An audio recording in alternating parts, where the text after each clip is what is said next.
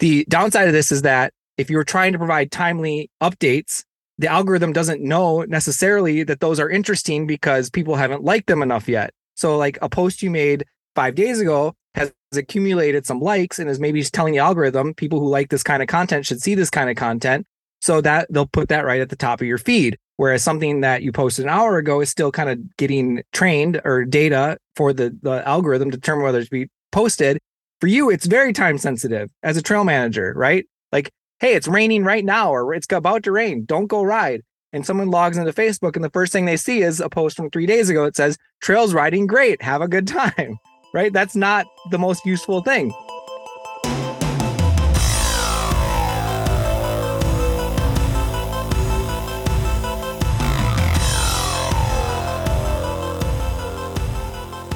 Welcome to Trail Effect. I am your host, Josh Blum. Trail Effect is a show that dives into the stories behind trails, the communities that embrace trails, and the people who rely on trails as a way of life. The goal of this show is to turn the stories you will hear from our guests into useful knowledge that can be applied to your community while providing some entertaining and inspirational content. Guests on Trail Effect include trail builders, board members, community leaders, volunteers, and regular people who really enjoy trails. Episode 157 features TrailBot, your go to location for trail conditions here in the upper Midwest, and a tool more regions should look into using as their one stop location for reporting their trail conditions. Yeah, this might not be the most exciting topic, but if you are a trail manager, you definitely will find value in this show. And if you are a rider, you may just learn about a new way to find out what your local trail conditions are or could be. Coulee Creative is the title sponsor for this episode. They design and build custom websites as well as help companies with branding, photography, and e commerce. Coulee Creative was started in Wisconsin, but is now based out of Bend, Oregon. Jared from Coulee Creative is a friend of mine. We've traveled together on multiple mountain bike trips, and sometimes he sends it. For more information about Coulee Creative, head on over to www.dudejustsendit.com. Yes, that's right. www.dudejustsendit will get you to the Coulee Creative website, so check it out. KETL Mountain Apparel. KETL Mountain has been huge in terms of affiliate sales for this podcast which has allowed me to donate some money back to various trail organizations during the month of November. If you are looking for new activewear, please consider ordering through the affiliate links provided in the show notes, as this not only helps cover the cost of running this podcast, a significant amount of money also gets donated back to nonprofit trail organizations. Now on to the Trail Effect with the Trailbot.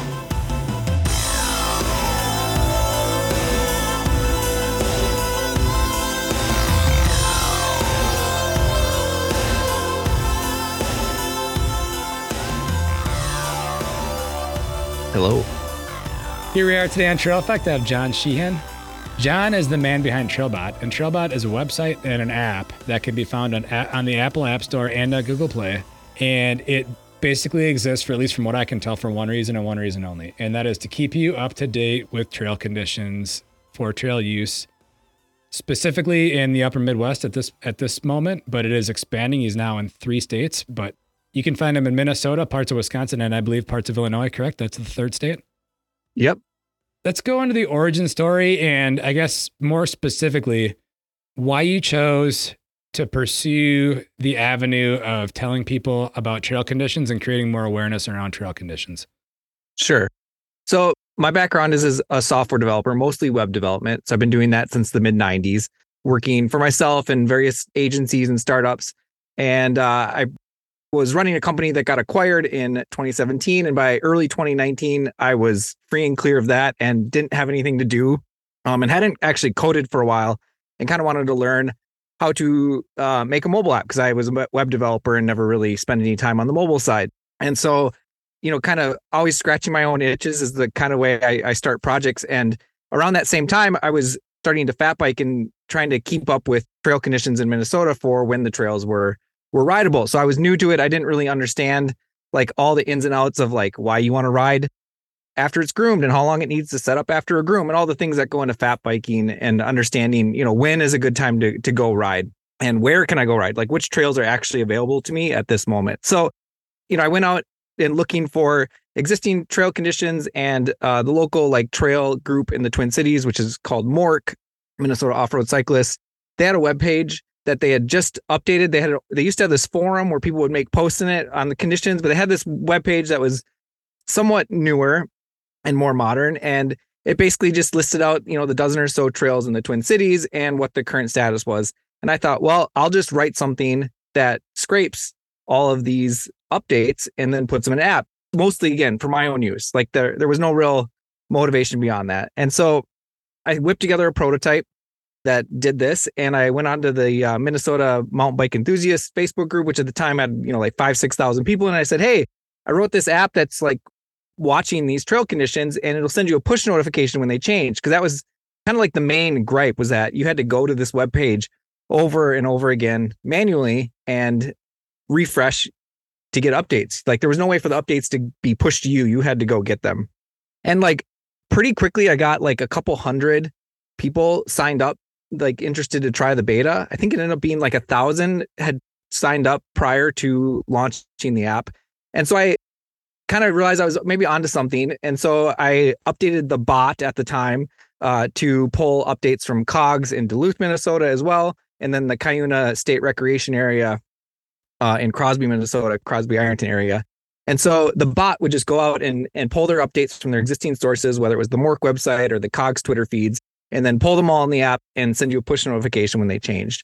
And I happened to finish this up in March of 2021, right as dirt season was about to start. And I actually wasn't mountain biking yet. That was my first dirt season too. Uh, and so I didn't actually realize like how much pent up energy there was for dirt season at the end of March going into April.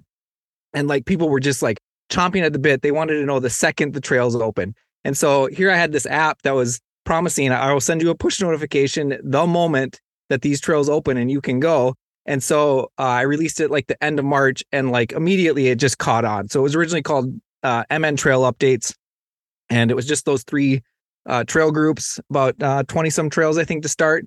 And, you know, it worked. Like people were, the trail managers were posting updates and the push notifications were going out. And then very quickly through word of mouth, it just started to spread.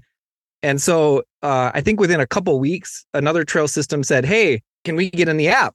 And I actually had never considered like working directly with trail managers. Like the idea was like it was automated, right? It was just going to scrape these updates and pull them in. And so I said, sure, give me a week. I'll build you a tool to make updates so that you can you can also push them into the app. And so some of these smaller trail systems that didn't have as many volunteers or as much infrastructure as advanced websites, now suddenly they can make updates. And so one after another through the state of Minnesota, it just spread from trail system to trail system to trail system. You'd ride somewhere that was providing updates via Trailbot, and then you go somewhere else and it didn't. So you'd ask the trail manager, said, Hey, can you uh, you know, get your updates in Trailbot?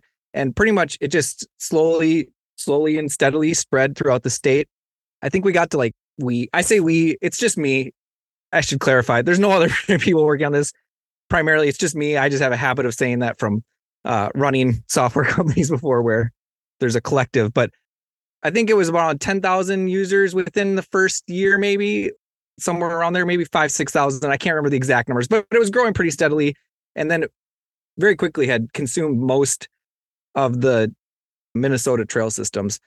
The problem was the name Minnesota Trail Updates. One was sort of limiting because uh, there were some in Wisconsin that were already on the app, and that wasn't very useful. But also, it was very hard to tell people like go check Minnesota Trail Updates app. Like it just didn't roll off the tongue. Like it was a very bad brand. So I started thinking, well, I should give this a, a name and like a brand. So like, um, you know, there's other apps out there that people refer to quite easily, and you know what they're talking about.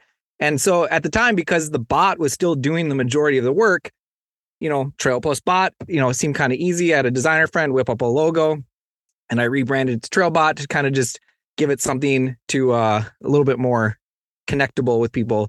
And I think it was within like just a couple days, you start seeing Facebook posts where people be like, "Hey, is such and such trail open?" They'd be like, "Check Trailbot," which has become the default answer in Minnesota.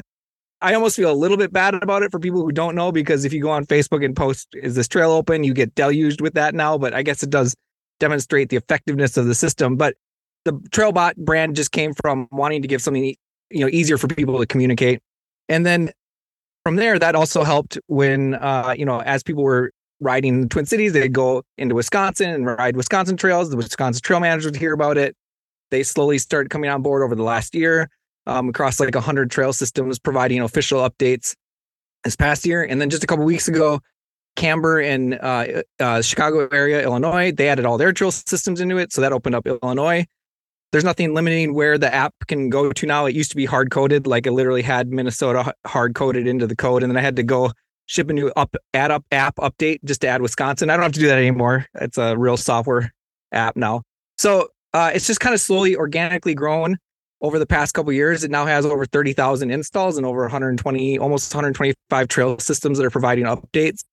I've sort of given you how it how it started, but how it actually works now is that the bot doesn't actually do anything anymore because all the trail systems are now providing the app up or the updates directly to me. So they've all come on board. MORC, Cogs, Cuyuna, they all are now using my my uh, web trail manager to actually provide updates into the app directly and have replaced their old systems with this. It is nice for trail managers because they uh, post to the app, which gives you visibility. Again, 30,000 you know riders in the region, but it also can cross post your updates to Facebook. So if you've been updating your Facebook pages uh, consistently, now you don't have to do two things. You can just do it once in Trailbot and it'll send it to Facebook. You could also embed it on your website. So you get one update that just goes everywhere. I've also tried to streamline posting to Instagram. As soon as there's thread support, we'll do that. It used to support uh, Twitter, but Twitter is no longer. So we don't do that anymore. But the idea is that there's a one stop shop for trail managers to get their uh, official updates out out everywhere. So that's that's the gist of how it works. On the back end, say I'm a trail manager. Is it like the back end of an app that I can just go on my phone and be like, okay, the trails are great today because it rained two days ago and now things are dry and we have hero dirt. Yep. So that that's the short version of it. Yep. Uh, updates are made through a like a mobile friendly web app just to make sure that it's available to the most devices on the most devices, but and also on your desktop computer very easily. But yeah, it's just a simple form. It says what trail do you want to update? What are the current conditions? You can attach a couple little like qualifiers, like hero is one of them, or like groomed recently, dry, dusty, windy, wet, soggy. So, you know, there's like a dozen or so of those.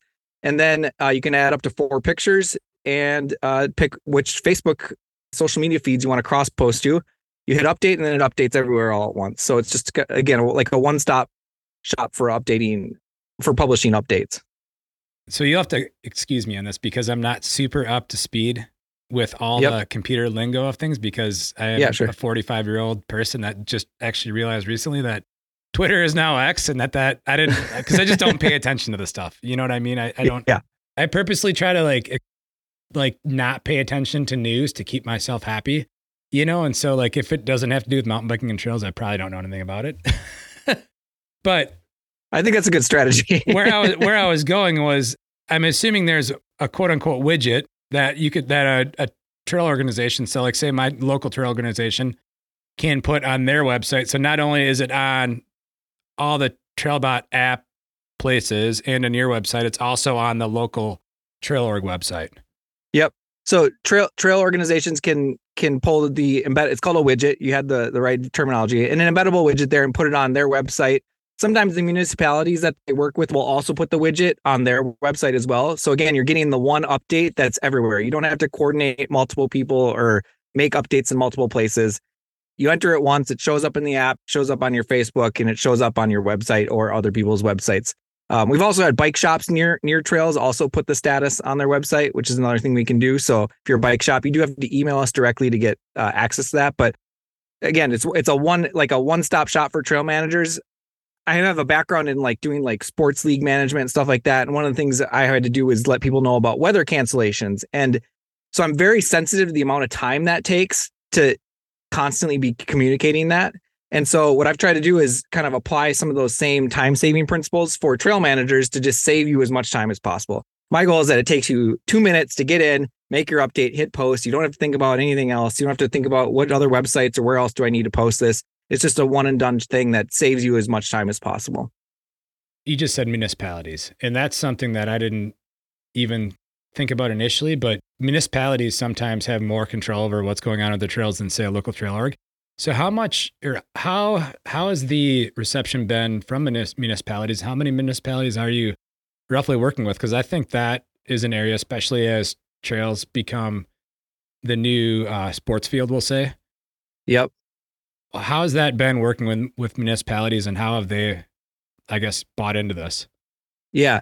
So, you know, with every trail organization is set up differently, right? Some are in cooperation with the municipalities, some are um, Not. Sort of, sometimes in contention with municipalities.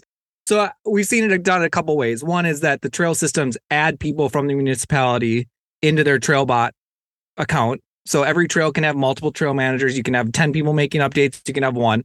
Sometimes they'll add in people from there. And if the municipality needs to close it, they have the ability to just go in and close it. Right. So they can update the app, which again then updates everywhere else all at the same time. So that's that's one option. That's uh, I would say like an ideal option where you know people are collaborating together on this instead of you know being surprised that the municipality closed the gate and didn't didn't tell any of the trail managers. So that's kind of maybe the ideal is that you're working more collaboratively with the trail uh, with the municipalities. We do have some trail systems that are are operated solely by municipalities. So this has been kind of a newer thing because um, governments can't necessarily just pick like commercial vendors, you know, without like a bidding process and all of that. So that that can get complicated. I don't make money from this, which we can talk about later. So, you know, it's operating more like a nonprofit than a for-profit company. It just happens to be owned by an LLC that I have some projects under, but I've started to see less resistance to that from municipalities. I have had certain requests of like, okay, well, we can put this embeddable widget on our website, but you have to take the branding off of it. Like that, like that, those kinds of things. I'm sensitive to those issues and I understand where they're coming from. And I try to do the, you know, the best I can to work with municipalities in that case. But I have had, like I said, recently, like 100% operated and trails by municipalities come on board. And I have gotten less concerns about these kinds of issues lately. And I don't know if it's just because the app is more legit now or because there's no money involved currently. So I'm not really sure. I'm just kind of going with the flow on that and seeing how that plays out over time and listening to the feedback I get from municipalities. I'd say like the trickiest one is where the land manager has different rules than the trail association. So I've seen this in some cases where there's like federal land where they technically can't close a trail, right? So the trail is public land, it's owned by all of us and the trail association does not have authority to tell you that you cannot go there right? The land management crew does and they're not doing any sort of communication back and forth with the trail association.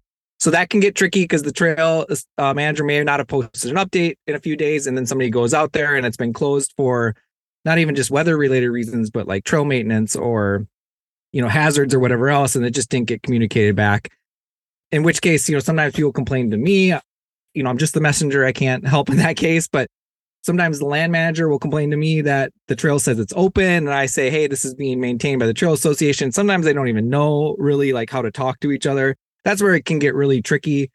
I just try to, you know, get people connected and and let them work it out and give them some advice on how to best manage that. But you know, it's those situations are they were tricky before Trailbot and they're tricky now. I guess like I can only solve so many so many technical problems and some of the people problems are are are a lot harder. Trail conditions honestly are a pretty subjective thing. Like I know for me personally, I err on the side of being pretty conservative in terms of like when I think people should use tra- should be able to use trails and when they shouldn't be able to use trails. Like I don't I try to err on the side of like not doing any damage at all.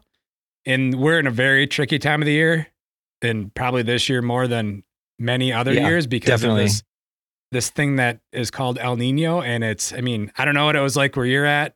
I'm pretty sure it's same as where it was where I, was what it was where I'm at, where it was like 53 degrees and raining on Christmas. Yep. And last year it was like eight, and like we had a we had blizzard and warnings. feet of snow. Yeah. yep. Yeah. You know, and so that's it's I always just try to err on the side of like, hey, if if the trails are kind of muddy or if they're even close to maybe being muddy, try to find something different to do to keep sure. the longevity yep. of their surface. But that's just an, I'm using that as an example of like how I could be different than say Jim over here who like doesn't really think anything of using muddy trails. Yep. You know, and he thinks they're fine. yep. That brings up two two interesting points. One, uh, first of all, we don't require trails to use open closed nomenclature. If you if you just want to provide text updates and status updates with without opening and closing, that is totally fine. That is a, like we can remove that badge from your updates and you can basically treat them like tweets or you know social media updates. So that's the first thing. If you if you can't close your land or if you can't close your trails because you don't have control over that or your trails never close, then you don't have to use the the open and closed badges. So that's one thing that gives some trail managers some flexibility on that. The second thing you bring up though is like, how do you know like what the local like custom is for a trail, right? So people in the Midwest will always hear, oh, in the PNW, if they close when you know, if it rained, if they close when it rained, we'd never ride, right? well, okay, that's the local custom there. And if I travel out there, I may not know that at first, but like very quickly I'll pick that up, right? That that that everything's open all the time. Or we have trail systems in Minnesota that dry out faster and they technically never close. You you wait an hour after it rains and then it, you go. I think there's a, a a problem in the mountain bike trail conditions universe that there's a lot of assumptions about what people should know about how a trail operates, right? So every trail is different, every trail dries out different, every trail handles weather different. And trail managers occasionally will fall into the trap of like, well, I just said last time, or it's posted on our website that you need to wait 24 hours after a rain. You should know this, right? There's kind of a you should know this. Now, I think this has gotten a lot better. It's happening less, but there are some trail systems that don't want to use Trailbot because the vibe I get from them is that people should know when it's okay to ride. Well, people don't know. And like the long tail of riders is not paying that close enough attention. They're, you know, they have other things going on. This is not their main, you know, way they spend their time and attention. They're just like, hey, I got a couple hours. Where can I go ride? What's open? And what are the conditions there? Like, where can I even go right now? They they haven't been following every update you've made in the history of time. Their local trail might be closed, and so they're going to go somewhere else that they're maybe not familiar with, and they're new to your trail and they're new to your local, you know, weather customs. And so what I try to advise trail managers is you should make every update as if the person reading it is reading your updates for the first time. Like educate them every time, right? So not only will that help you repeat the important parts so that it sticks with people who are reading them consistently, people who are new or coming in will be now accustomed to how your trail operates and they'll get more comfortable and be more willing to ride your trail when it's available and maybe their their local one isn't. So that is a really it's kind of you know one of the kind of like gatekeeping problems that the bike industry has of the many gatekeeping problems that the bike industry has this sort of idea that like you should know but if you only ride a couple times a year or you've never ridden a trail system they shouldn't know and like it should be up to the communicators to hopefully make it easy and accessible for them to understand you know what's available to ride and how to react if it starts raining or it rained that morning and you haven't had a chance to make update yet. I do try to make more data points available to people in the app to offset some of this uh like sometimes there's information gaps. So like let's say it rains on saturday night overnight and your your trail is being maintained by a combination of a municipality and a trail system and no one is out there at 7 a.m in the morning to check to see if the trail is ready right so this is surprisingly common in my in my world where people complain to me. I get sometimes get bad app reviews because of this like almost exact situations. No one was available Sunday morning at 7 a.m. to check it. You want to go somewhere that's maybe a couple hours away. So you would like an, an answer at seven so that you can drive and get there by nine or 10 or whatever. Well, it's volunteers, right? So no one's going to be making this. The municipality is probably not working over the weekend. You're, you're, you're on your own to sort of like make your best judgment call. So if there has been recent rain, the app will now show you in the main update in the main feed how much recent participation precipitation has happened in the area. So if you see, hey, there was two inches, then like maybe that gives you a signal that that's not going to work out for you. It doesn't quite do this yet, but the idea is that if there also has been recent precipitation, that the trails weather policy will automatically be posted. Like, so it says like uh, give the trail manager a threshold that says there's been more than a half an inch of rain then our weather policy is it's closed for 24 hours and put that in the feed automatically so somebody doesn't have to make that update at 7 a.m. So I'm trying to add like hints and context and, and give people more data points so they're not relying solely on the text update or, or the open close indicator from trail managers. Just give them another data point so that if they are watching a trail over time, they can see, oh, on the weekends, maybe we don't get updates as frequently as I'd like, but I can see that there was rain. I can see what the weather policy is. I can make a more informed decision about whether I should go ride there without having to rely on somebody being up at the crack of dawn with a soil moisture monitor and trying to determine whether or not a trail is rideable or not.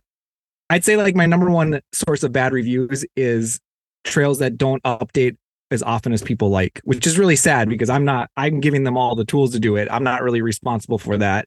And also the person making the review has usually unrealistic expectations on volunteers' time. But you know, again, if I can add more context, maybe we can, uh, you know, offset some of that. Well, and I've got an updating issue that I've heard frequently, and especially this last summer is, hey, there hasn't been an update posted on so and so's website for two weeks or three, or maybe even three weeks. And the reality is, is that it didn't like nothing had actually changed in the last two to three weeks because like this last summer we had a really dry summer, right? Yep. And it's like, so how so how do you like let people know that you know an update hasn't been made because there actually hasn't been a change, and it's the Yep. same as it was last Saturday as it is today. Yep. So that, that's a really good question. So this is something else I try to coach trail managers on. I have a blog post in the works about this on like how and why to update when nothing has changed, right? So the first thing is is that there's a feature in the app called confirm status. So uh, every about every seven days, if you haven't made an update, you'll get an email reminder that says, "Hey, we haven't heard from you in seven days. Please make an update." If nothing has changed, just click this button, and that the timestamp in the app will update, but the the tech nothing else changes, right? So no one gets a text notification or a push notification or anything like that. But if you go into the app, it'll say it was updated today, right? So it kind of offsets that like delay, right? So that's one thing. Two, there's almost always something going on that's worth updating for, like saying, hey, it's still dry, but we're having trail work this week, or no trail work this week, or something else going on on the trail that's worth mentioning that if people are following the trail in the app are going to be interested in, right?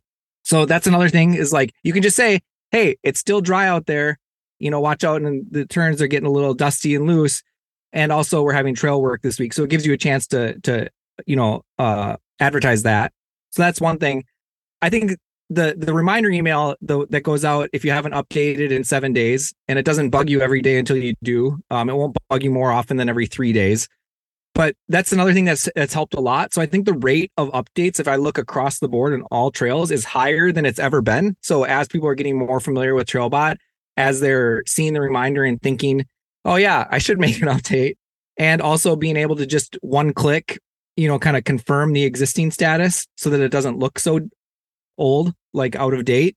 Um, I think that is on the whole like increasing the rate at which updates are being made. But I go back to like I always try to counsel riders that these are volunteers. For most people, it is not their primary focus in life. We have jobs and families and other hobbies and other things that we're doing. It's not always for most people the first thing that they think about or are working on. And that like if it's been dry for three weeks and they haven't made an update in three weeks, then that's the then that's that's the status. Like that's just the status. Like it doesn't need to be more complicated than that. Like, does it change anything for whether you can ride if it says it was updated a day ago versus three weeks ago? The conditions are the same. So you have to use your best judgment, is what it ultimately comes down to. I'm trying to provide as many day points as I can, but when I get this feedback that like people aren't updating enough, I try to, you know, sort of give them the trail manager's perspective that nothing has changed. I'm on vacation. you know, those sorts of things. They're they're human human beings on the other side of those updates with with with full complete lives that maybe don't include standing in a mountain bike trail checking conditions constantly. Well, and you just brought up a secondary use for this app, which I didn't even think about or know about, which is hey, trail conditions are what they are, but we have trail work tonight. And so this, it sounds like it also provides just another point of communication that maybe like I get asked regularly through my podcast platform, like, hey, start an email list. And I don't, I'm not a big sus- subscriber to putting making email lists because I don't want to spam people. But this is another way that like is super logical for people to go check to say, hey, what's happening with my trail system? Yeah, and and the That's stuff that I want to work on, right? The stuff I want to work on over this winter, a lot of it has to do with volunteer management. So contacting your existing volunteer base, maybe tracking hours, that sort of stuff. Something stuff you see on some other apps, but you know, trail managers are here and they want one one stop shop for this. And then also a way to communicate things like events, like, hey, the trail is open this weekend, but you know, there's a NICA race, and so good luck finding parking. Right? That's not really a trail condition, right? There's no trail segment of the trail that that affects specifically, right? It has nothing to do with weather or riding conditions or anything, but it does affect the logistics of whether or not you should go to that trail. So, you know, my my kind of slap together slogan is know before you go. My goal is where can I go ride right now? That's the question I want to answer. Where can I go ride right now? And if there's a huge event going on at the trail system, the answer is I probably do not want to go ride that right now, even if it was perfect conditions, right? So I'm very interested. Uh, winter is when I get to work on new features since I own a bike shop, and during the summer it's it's you know uh, very busy. So over this winter, that's a a big focus is how do we communicate other things going on at the trail or around the trail that maybe affect your ability or desire to go ride at that trail system that aren't necessarily weather related. You just brought up a fun fact that I didn't even know, which we're going to get back to, so we don't go off on a tangent right now, which is that you own a bike shop. I do. I st- I opened one l- last April. Probably the best possible time in history to open a bike shop. Not really. I was gonna say it may have been the tail end of the best, and then it and then it quickly transformed into the worst. Yeah, it, it's uh it's been a learning experience. It's been a lot of fun. I think that's a whole nother podcast or three. You know, it, it's going. It's honestly, it's going great though. Um, we've had a really good first year and a half. We like um, you know, because everything's on sale. We buy everything on sale. We sell everything on sale. So we're still making money. Uh, you know, like a lot of shops that have been around a lot longer. We don't have a lot of the problems that the pandemic maybe caused for them on the on the tail end. So, you know, we're we're having a good time. Things are good. we're, we're uh selling a lot of e-bikes in particular. So um, you know, it's it's it's actually really not a bad time to start. A lot of good companies are started during downturns, and I'm hoping that we're, we're one of them. But it does mean that during the summer, I don't really work on Trailbot at all. I make sure it's working and running, but like from you know March to October, I don't really ship any new features. I kind of just let it ride, and then over the winter, when I have more time during our downtime, our down season, I do work on adding more features to the app. Well, before we get off on on that tangent too far. I'm I am going to bring that back up before we close this one. But let's go into let's go back to Trailbot. And one of the topics that you brought up to me was how is it different than Trailforks?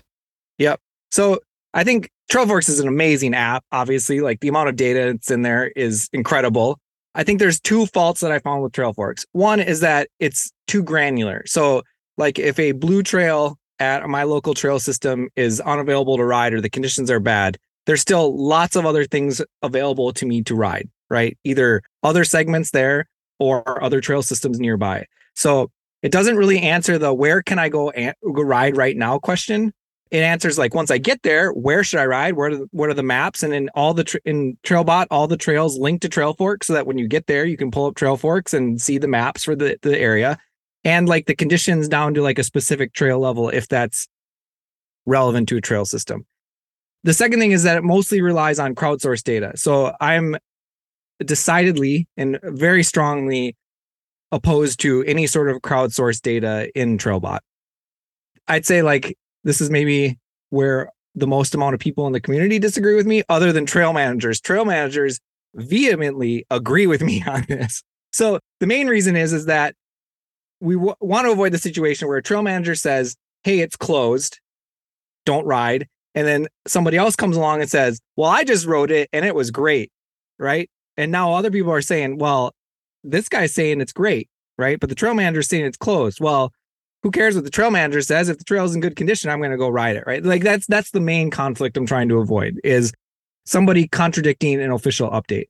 Because again, the trail manager may not be closing it just because of trail conditions. There may be a, a deer hunt, or uh, you know, again, there's numbers of many reasons why a trail closes outside of the condition of the dirt, right?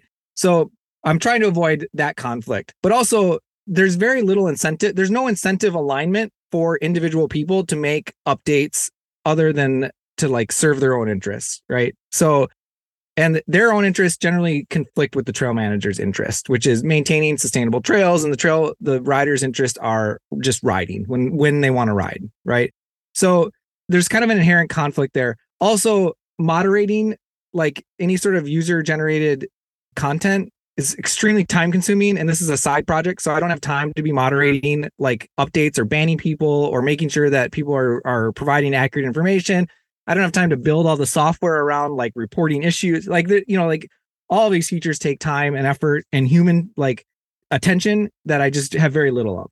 Right. So that's why I'm like decidedly against crowdsourcing. But if you do go on Trailforks and you want a crowdsource update on a specific trail segment, then it's there. And, you know, it's usually three, four weeks old. And then who do you complain to? Right. Like who do you ask to make an update? Who do you like? Where do you go? There's like, there's no, there's no person to talk to on that. You can't go to, you know, Joe Schmo rides bikes, you know, username and say, hey, can you provide an update? Right? There's no, there's just no incentive for them to do that. They provided an update when they happen to be there, but there's just no ongoing motivation for someone to do that.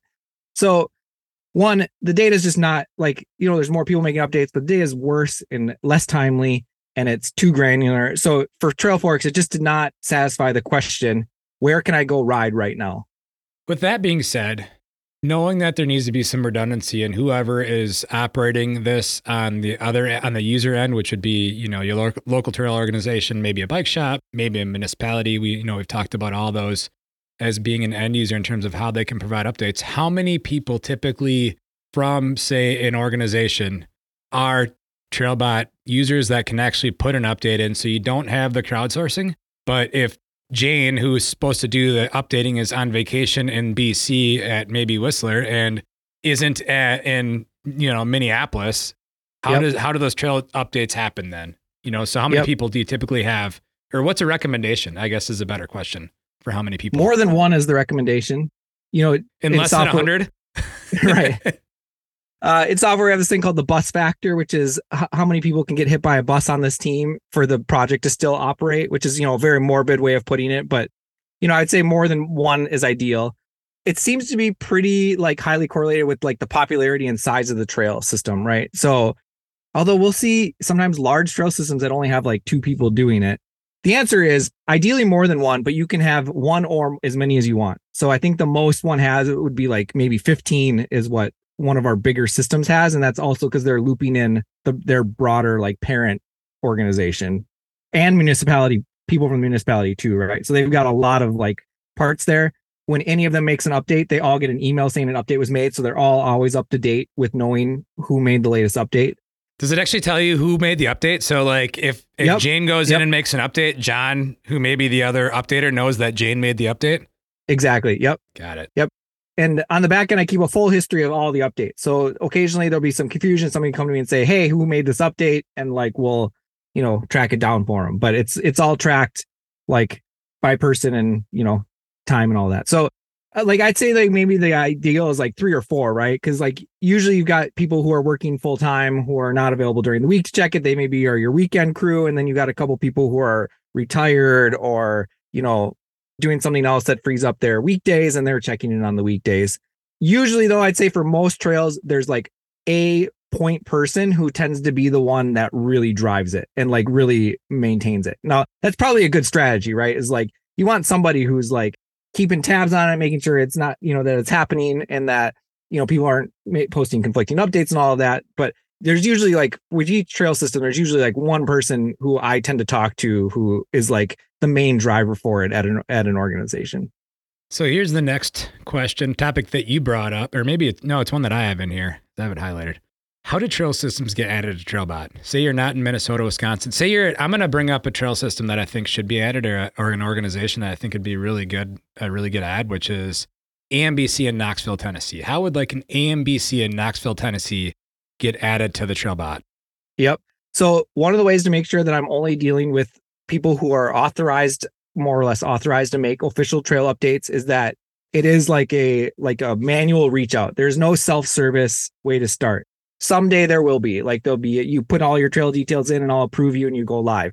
Right now, you contact me and you say, "Hey, I'm from Trail System in Knoxville. We you know, we like what Trailbot's doing. Can we can we include it?" And I say, yeah, great. And I'll go check to make sure that they are on the board. The first question is, are you a maintainer of this trail? Almost always, right? And then, you know, yeah, yeah, we're the I'm on the board, blah blah blah. You know, like for like CAMBr in Illinois, they all had CAMBr email addresses, really easy to vet, right? Also, I think I did a Zoom call with their board, which by the way, I'm well, oh, like I will do a Zoom call with your board at your next meeting. If you want me to give you the spiel how it works and talk through it, I will happily meet with your board and and uh and work all that out once I've sort of pre-vetted it to make sure that somebody who has like the is an official trail maintainer, then I send them a form to gather some information, and then I manually put it into the system, and then send you an invite to the trail manager. And as soon as you make an update, then it's live in the app. So it used to be limited to Minnesota and Wisconsin just because of like I told you, it was hard coded into the app.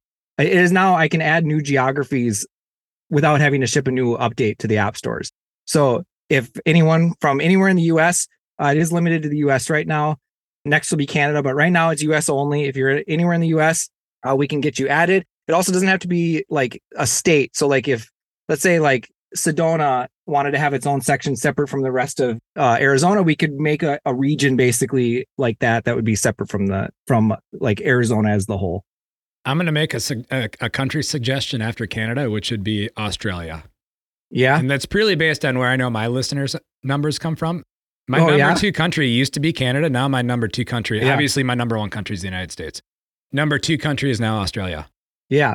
I mean, I would love to have it be worldwide someday. That would be super fun. You know, international software is very complicated these days with like GD, GDRP and all that stuff. Um, did I say GRP? That's not right. Man, I'm really see like I'm not I'm so removed from the business now. I'm not even getting the uh the acronyms right anymore. Now I'm now it's gonna Well, I don't. Anyway, anyway, I, don't even know what you're talking about. So you could tell me anything, and I'm to believe it. uh like d- user user privacy data data controls that sort of stuff every country has different laws like europe's are very strict us could learn from them a little bit on how to protect user privacy a little bit but like uh that kind of sort of limits like my ability to just like turn it on in europe for instance also internationalizing the app australia would be great because I, they speak mostly the same language as us so you know that would be an easier one but like there's international app store restrictions based on country. So there's like actual like le- legitimate legal issues to work through to to go into additional countries outside the US. So right now I'm limiting it to the US again mostly to protect my time and and legal expenses. Well, I'm glad you dove into that because it helps people understand some of the complexities of of going outside of the United States. I'm going to get into another complex issue that you brought this word up. I don't know anything about it. I hear it all the time. I don't even pronounce it right half the time, but that's algorithms. Yeah. People on like I guess you could say influencers will say like YouTube influencers, Instagram influencers, they're always complaining about the algorithm. Like the algorithm Yep. totally tanked my thing and the reality is is like the algorithm is what it is and Yep. I'm honestly curious about algorithms because I don't really understand them. Yep.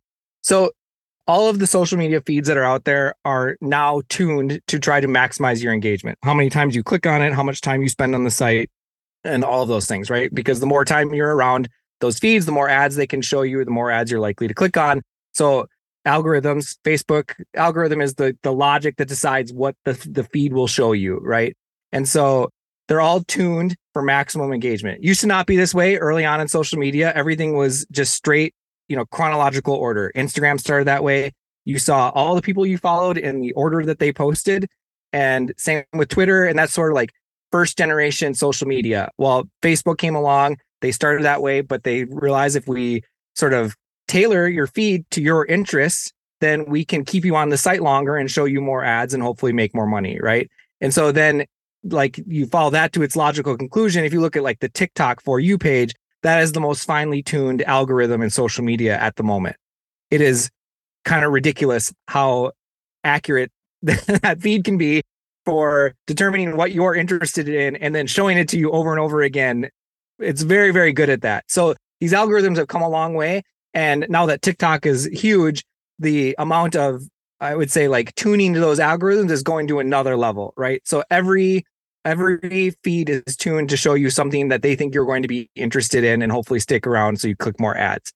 The downside of this is that if you're trying to provide timely updates, the algorithm doesn't know necessarily that those are interesting because people haven't liked them enough yet. So, like a post you made five days ago has accumulated some likes and is maybe telling the algorithm people who like this kind of content should see this kind of content. So that they'll put that right at the top of your feed. Whereas something that you posted an hour ago is still kind of getting trained or data for the, the algorithm to determine whether to be posted. For you, it's very time sensitive as a trail manager, right? Like, hey, it's raining right now, or it's about to rain. Don't go ride. And someone logs into Facebook, and the first thing they see is a post from three days ago that says, Trails riding great. Have a good time, right? That's not the most useful thing. So there's a huge mismatch between providing timely updates and providing and Facebook's goals for their algorithm, which is maximizing engagement. So the Facebook feeds, which is where most people start when they go into Facebook, you see a feed, are completely failing trail managers. Now, trail managers still love to post on Facebook. It's got to be the number one place where people are posting trail updates. And it is great because there's a feedback loop. You post an update, someone can comment on it, someone can like it. It feels tangible, right? It feels like you've you've made something that you can tell people are seeing, right? And that and that feedback loop is very powerful. I mean, that's another reason why social media works. You put something out, you start getting likes, you get that endorphin rush, and you do it again and again and again, right? So so Facebook is very addictive for trail managers for this reason because it feels more tangible than posting to an app that goes out into the ether and you're not getting necessarily the feedback that like people are seeing it, right? And so people continue to post on Facebook because they have an audience there, uh, a shrinking audience, but an audience there. And so that addictions maybe that's too strong a word, but like that feedback loop is very hard to break. So, but on the whole, I would say that Facebook algorithm, the the Facebook algorithm is failing trail managers very, very much. The fact that your old updates will show up before your new updates is just like a complete miss feature wise for how people are trying to use Facebook to distribute these updates. Now, again, the audiences are there. You can see how many people like your page. It feels very tangible, and I totally get that. I have tried to like offset that as much as possible. So if you make an update in Trailbot, you can connect your Facebook account and you can make posts to any of your fa- pages at once, right? So you're still feeding that audience for people who still prefer to go to Facebook to get updates. Unfortunately, I mean, a little bit, I think updates, you know, I'm uh, in the interest of full disclosure, I do think that updates that people make typing into Facebook directly versus cross posting from another app, I think the app ones are uh, downranked a little bit. Like they don't get the same juice that somebody manually putting something else in. Unfortunately, that's just another signal that Facebook is using for engagement that automated posts are not something people are as, as interested in. The other thing about Facebook algorithm is a lot of people don't like how it's being used to manipulate society in various ways. And I'll just leave it at that, that commentary there. And so less and less people are using Facebook. There's also a whole generation of people who are nowhere near Facebook and won't go anywhere near it. So if you want to attract a broader audience of riders, Facebook is not it. And so the tangibility, that feeling is great, but the downsides to me are like much greater than the than the upsides. So I'm trying my best to make features available and to make uh, Trailbot work so that you can do both at, at one in one spot. And um, you know, as again as new things come along, if I could make you know a funny TikTok out of your trail updates, I would gladly automate that for you if I could. If Threads is working on an API. Threads is a great medium for this kind of update. You know, it's very you know Twitter esque, and so as soon as there's a uh, the ability for me to automate messages to Threads, I will add that feature. But on the whole, like I I would try to advise trail managers to think of your social networks as like your secondary channel and not your primary channel, because Facebook and the like just don't really stand to benefit from your updates and therefore they're not going to be promoted the way that you would hope. So I have to ask. This is again goes back to my ignorance with with the internet currently. Threads is in Instagram. What the what is? I've just noticed it in the last couple weeks popping up in my Instagram feed, but I don't know what it yeah. really is. So, you know, Twitter has notoriously. I won't. I refuse to call it the other thing. Like, okay. you know, I was I was very I was very early on Twitter. The fact that it's been how do I put this delicately? So Destroyed. I, I'm assuming John does not have a Tesla. Uh, no, no. I'm actually sitting in my F 150 Lightning right now. I was going to say, uh, I think you're sitting yeah. in an F 150. I couldn't tell it was a Lightning, but I could tell from the yeah. moonroof because yeah. it's the same as mine. And I was just actually at the Ford. Um, this is total side tangent. I was just actually, I just did a Ford F 150 factory tour like a week and a half ago or two weeks ago where they're actually building Lightnings. Yeah. And so like, that's another reason why I kind of could tell where you're, what you're in. It, it's a, a vehicle that drives itself that doesn't want to kill me. So anyway, back to Twitter you know, Twitter was a very like great for like real time sort of what's going on, right? Like news alerts and National Weather Service alerts and all earthquake alerts and all all these things, right? And so, you know, as it's been, you know, in its Changed. decline, Facebook saw an opportunity to try to get into the the text based, you know, stream of updates, right? And that's where Threads came along. So it did start with the Instagram team and brand and part of that was their way to like bootstrap a, a network because the network is the hardest thing to build for a social network the actual people using it. So they use the instagram audience for that and it's mostly text based however the main feed is algorithmic. It is not who you follow in chronological order. You can get to that if you want but the main feed is still algorithmic. So it will still have some of the same issues the facebook feed has and the instagram feed has of like why can't i see what my friends are actually posting why are you showing me an ad every three posts on Instagram, followed by a suggested post every, you know what I mean? So it will have that same problem over time as it grows and they add ads and they tune that algorithm. However, the medium itself of like text based updates in a more like sort of real time feeling environment, it is very well suited to that.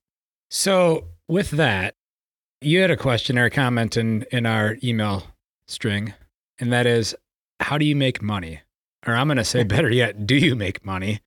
and I and I say that because some people think that this podcast is my way of making money, and if it is, man, I I'm hurting. Yeah. because I didn't Yeah. get into it to make money, nor do I Right. really make any money on it. So, so Right. let's hear your let's hear your side of this and kind of your your take on all of this because I think we all get into this with a with you know this being a side hustle or a hobby, but then at some point it actually does get to be pretty time consuming and Sure. there's value there. Yep. So Trailbot today does not make money by deliberate choice. by design. So by design. Yep. So two things. If I charge app users or like, oh, let's go back to the one. When are you going to put ads in it? Is maybe like that's the first thing people think for making money.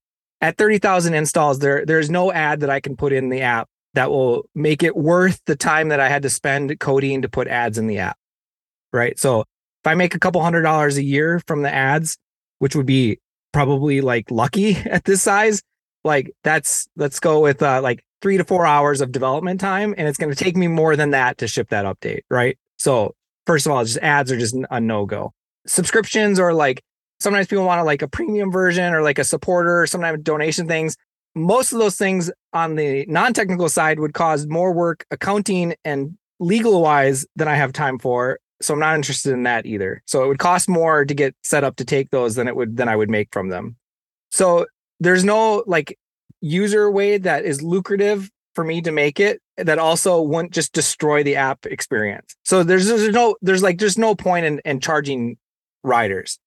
Trail managers are volunteer organizations for the most part. There are some commercial entities like ski resorts and stuff in there, but for them, let's like 95% of them are volunteers, like not even like necessarily working on the same trails from year to year. It's like new people and like with no budgets, right? Like very, very small budgets if there is one, but for the most part, no budget.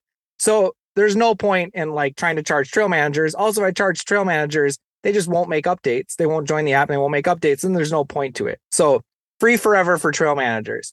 The the caveat there is that someday I may add like additional features outside the core and like maybe charge these commercial the ski resorts if they want to use them. Still, very unlikely given the amount of time that I have to spend on the app to like actually build out all the infrastructure for that. But generally, core functionality for trail managers 100% free forever and I will like boldly make that promise now and hope hope to not eat my words someday. Yep. The last thing is is that my server hosting bill, I think my last month for Google was like $3.40.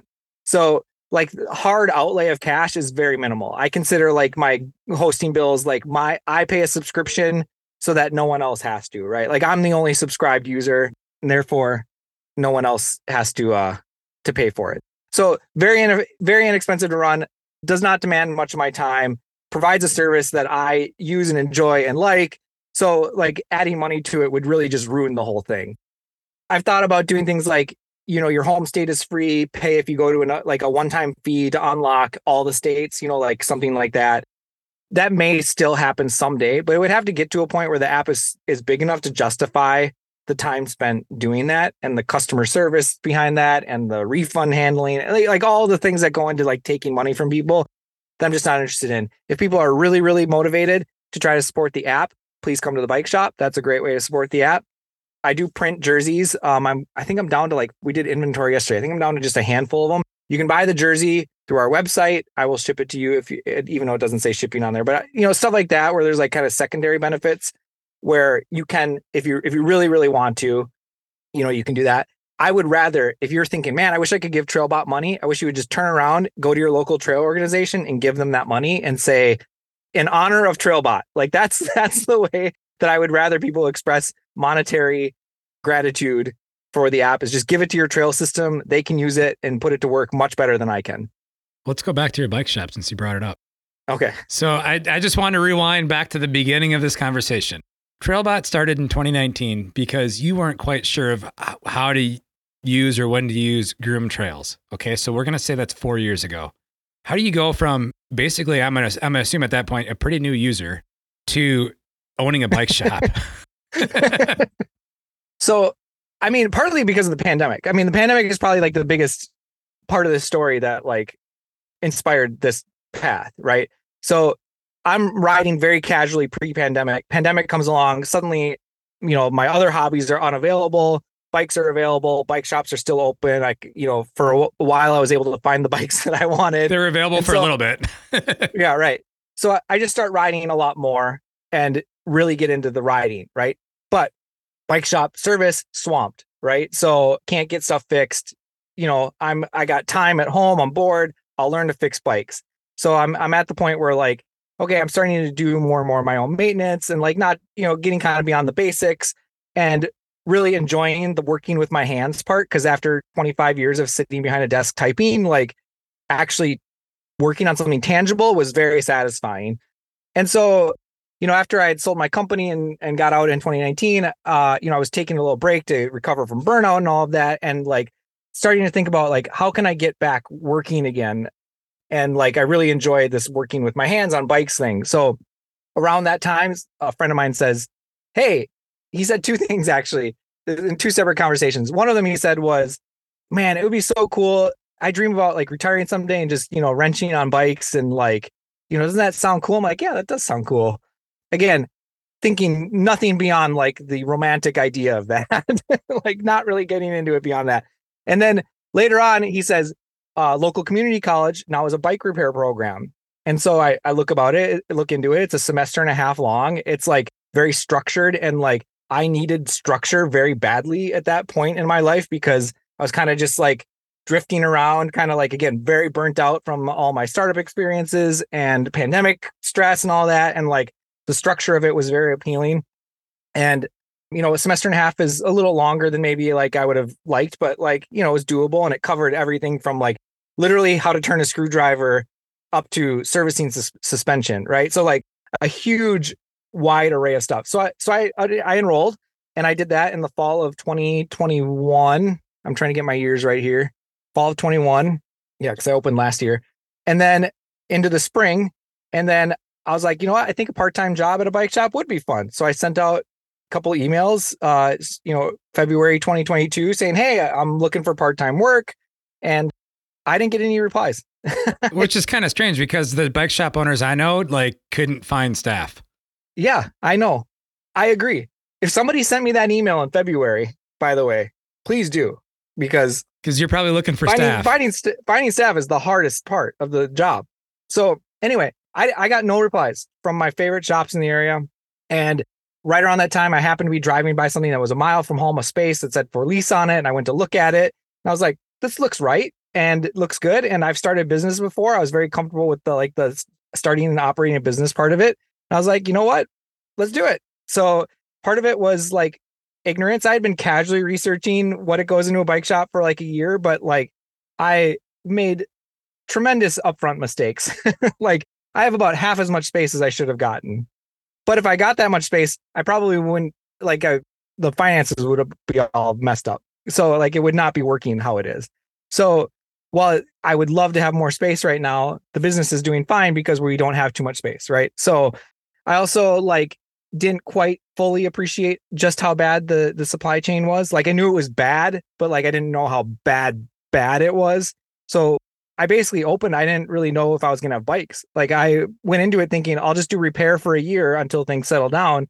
And uh, that almost was had to be the case because getting bike brands was nearly impossible. But thankfully, I was able to scoop up a couple of good ones. And then, you know, what we learned from the first season last year, we, you know, upgraded our brands this year and did like tripled our business from year one to year two. And like uh now all the brands are clamoring for us because we had a good year and we know how to sell e-bikes, for instance. And we're like, you know, more established now. You know, brands are calling us up and saying, Hey, would you like to sell our bikes? Um, and not just like, you know, random internet or like, you know, foreign e-bike brands, like like good ones. And they're like, we'll we'll fill out your paperwork. Like they're all, you know, they're all overstocked. So they're all just banging our door down now since we actually had you know a good year of selling lots of bikes. So, you know, we, we I've made missteps and learned along the way, and I think if I had known more about it, I wouldn't have done it. So sometimes ignorance is bliss. Like, you know, I, I like solving problems and this industry is full of problems. And so every day is a new challenge and uh, it's a good time. And, you know, I've been lucky to have good people, you know, come through and, and be able to work at the shop. I have an amazing full-time mechanic who just walked in one day and said, my shop's shutting down. I hear you're hiring. I said, okay, show me what you can do in 10 minutes. And I said, you're hired. And he's still here, you know, almost a year and a half later. And I had a, another local shop owner who retired in 2019 walk by and see my for hiring sign. He had 40 years of experience, comes in, basically acts as a mentor, you know, puts some hours in, is a great guy. I just moved a couple doors down from him where, you know, we went ice skating on the lake the other day before it melted again. So like, you know, I've been really lucky that, you know, I've had these people fall into fall into my lap and and um, you know, it's been it's been the most satisfying work as uh I'd say like as dysfunctional as the bike industry is. the actual day to day of owning the shop and seeing a kid get their first bike or uh, you know a, a, high school racer upgrade to a nicer bike and then come back and say hey i finished 10 spots higher. I mean those i mean you can't you can't get that in, in software. There's just there are no moments like that uh, in software. So you know the like i said the day to day of running the bike shop is is a ton of fun and and i'm i'm super glad i did it even though i probably wouldn't do it again if i knew what i knew now well, we have to ask the important questions. What's the name of the bike shop? Where are you located and what are the brands you stock? Yeah, so it's called Roam R O A M Bike Shop. Uh, we're in White Bear Lake, Minnesota, so in the northeast suburbs of the Twin Cities, just about 15 minutes uh, north of St. Paul. And we stock Revel mountain bikes. We saw stock Salsa and and then Marin on the uh, non-electric side. And on the electric side, we're one of the top Velotric dealers in the country, and then we just picked up Gazelle for the next season. So we'll mostly be doing Velotric and Gazelle for for electric bikes. Nice. And Revel is a brand that if people don't know about it, it gets like some of the best reviews of any. I mean, like anybody I know that's had a Revel has and have and have had comparable other brand bikes can't like say enough good things about the way that suspension platform works. They're incredible. I mean, you know, you read a review where it says something climbs like a hardtail, and then you go ride it, and it actually climbs like a hardtail, and you you almost can't believe it. Like those those bikes are are amazing. So we're we're very happy to be the you know the only Revel dealer in the Twin Cities, the exclusive Revel dealer in the Twin Cities, and we just got on that that early, and and uh, we like finding brands that maybe are a little like under the radar, and then to go along with maybe our more mainstream brands. Yeah, and I would say they're getting pretty mainstream because people who know know. Yeah. I don't know if you sell their other stuff, but they also have other bike brands under that umbrella. Yep. Their titanium stuff is amazing. The Why Big Iron now now the Revel Big Iron titanium fat bike is easily the best bike we've assembled. And the R Plus gravel bikes too, titanium gravel bikes. I got one of the carbon gravel bikes from them, the uh, Rover, but I am I'm 90% sure that I'm going to be switching all that over to the the titanium gravel bike next year. There, the titanium stuff is just um, it's immaculate. I don't know how else to put it. And I'm and I'm not just saying that because if you buy one or you don't buy one, you know, my it doesn't really affect me that much. I just love the bikes. So, is there anything that we didn't discuss today that you wanted that you want to discuss? And do you have any um do you have any people you want to thank? Uh, thanks. So sure. I think we covered everything. I'd like to thank definitely the people at MORC who were very supportive, like super early on when I was scraping their website and basically taking their free their data for free and turning it into something else. Um, you know, Gunnar Carlson in particular, outgoing president, um, Dane Cromer, and oh, I'm forgetting all their names. There's so many people at MORC, incredibly helpful. The uh, Saska uh, trail system in Stillwater, Minnesota, and Lake Elmo, they were the first one to say, hey, yeah, we'd love to be in this app that on their own. So they were the first one to opt into it. They sort of really validated the idea of trail managers providing updates.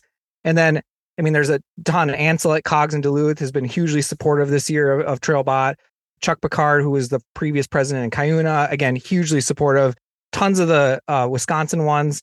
I can't remember all their names, but the trail managers who like really, I think, got on board before the app really had like enough validation, like I I'm super uh, appreciative of those people.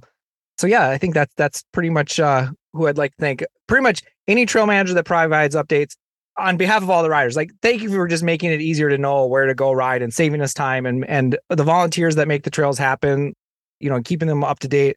Like there's not enough thank yous for that. Like it's it's mostly thankless work, but like I hope you hear it from me and the people I talk to like thank you so much for the time and effort that you put into it and and hopefully trailbots made your life just a little bit easier so that you can spend more time on trails. Yeah for sure. And john i thank you for prodding me to get you on the show. I know we kind of went back and forth. It was maybe even it was probably before you even owned your bike shop to be honest. I'm glad we have it on now though because i think well first of all this platform has more people listening to it but i think you could provide a lot more insight as as far as like how to actually get this nationwide because I do think this tool is a tool that everyone wants.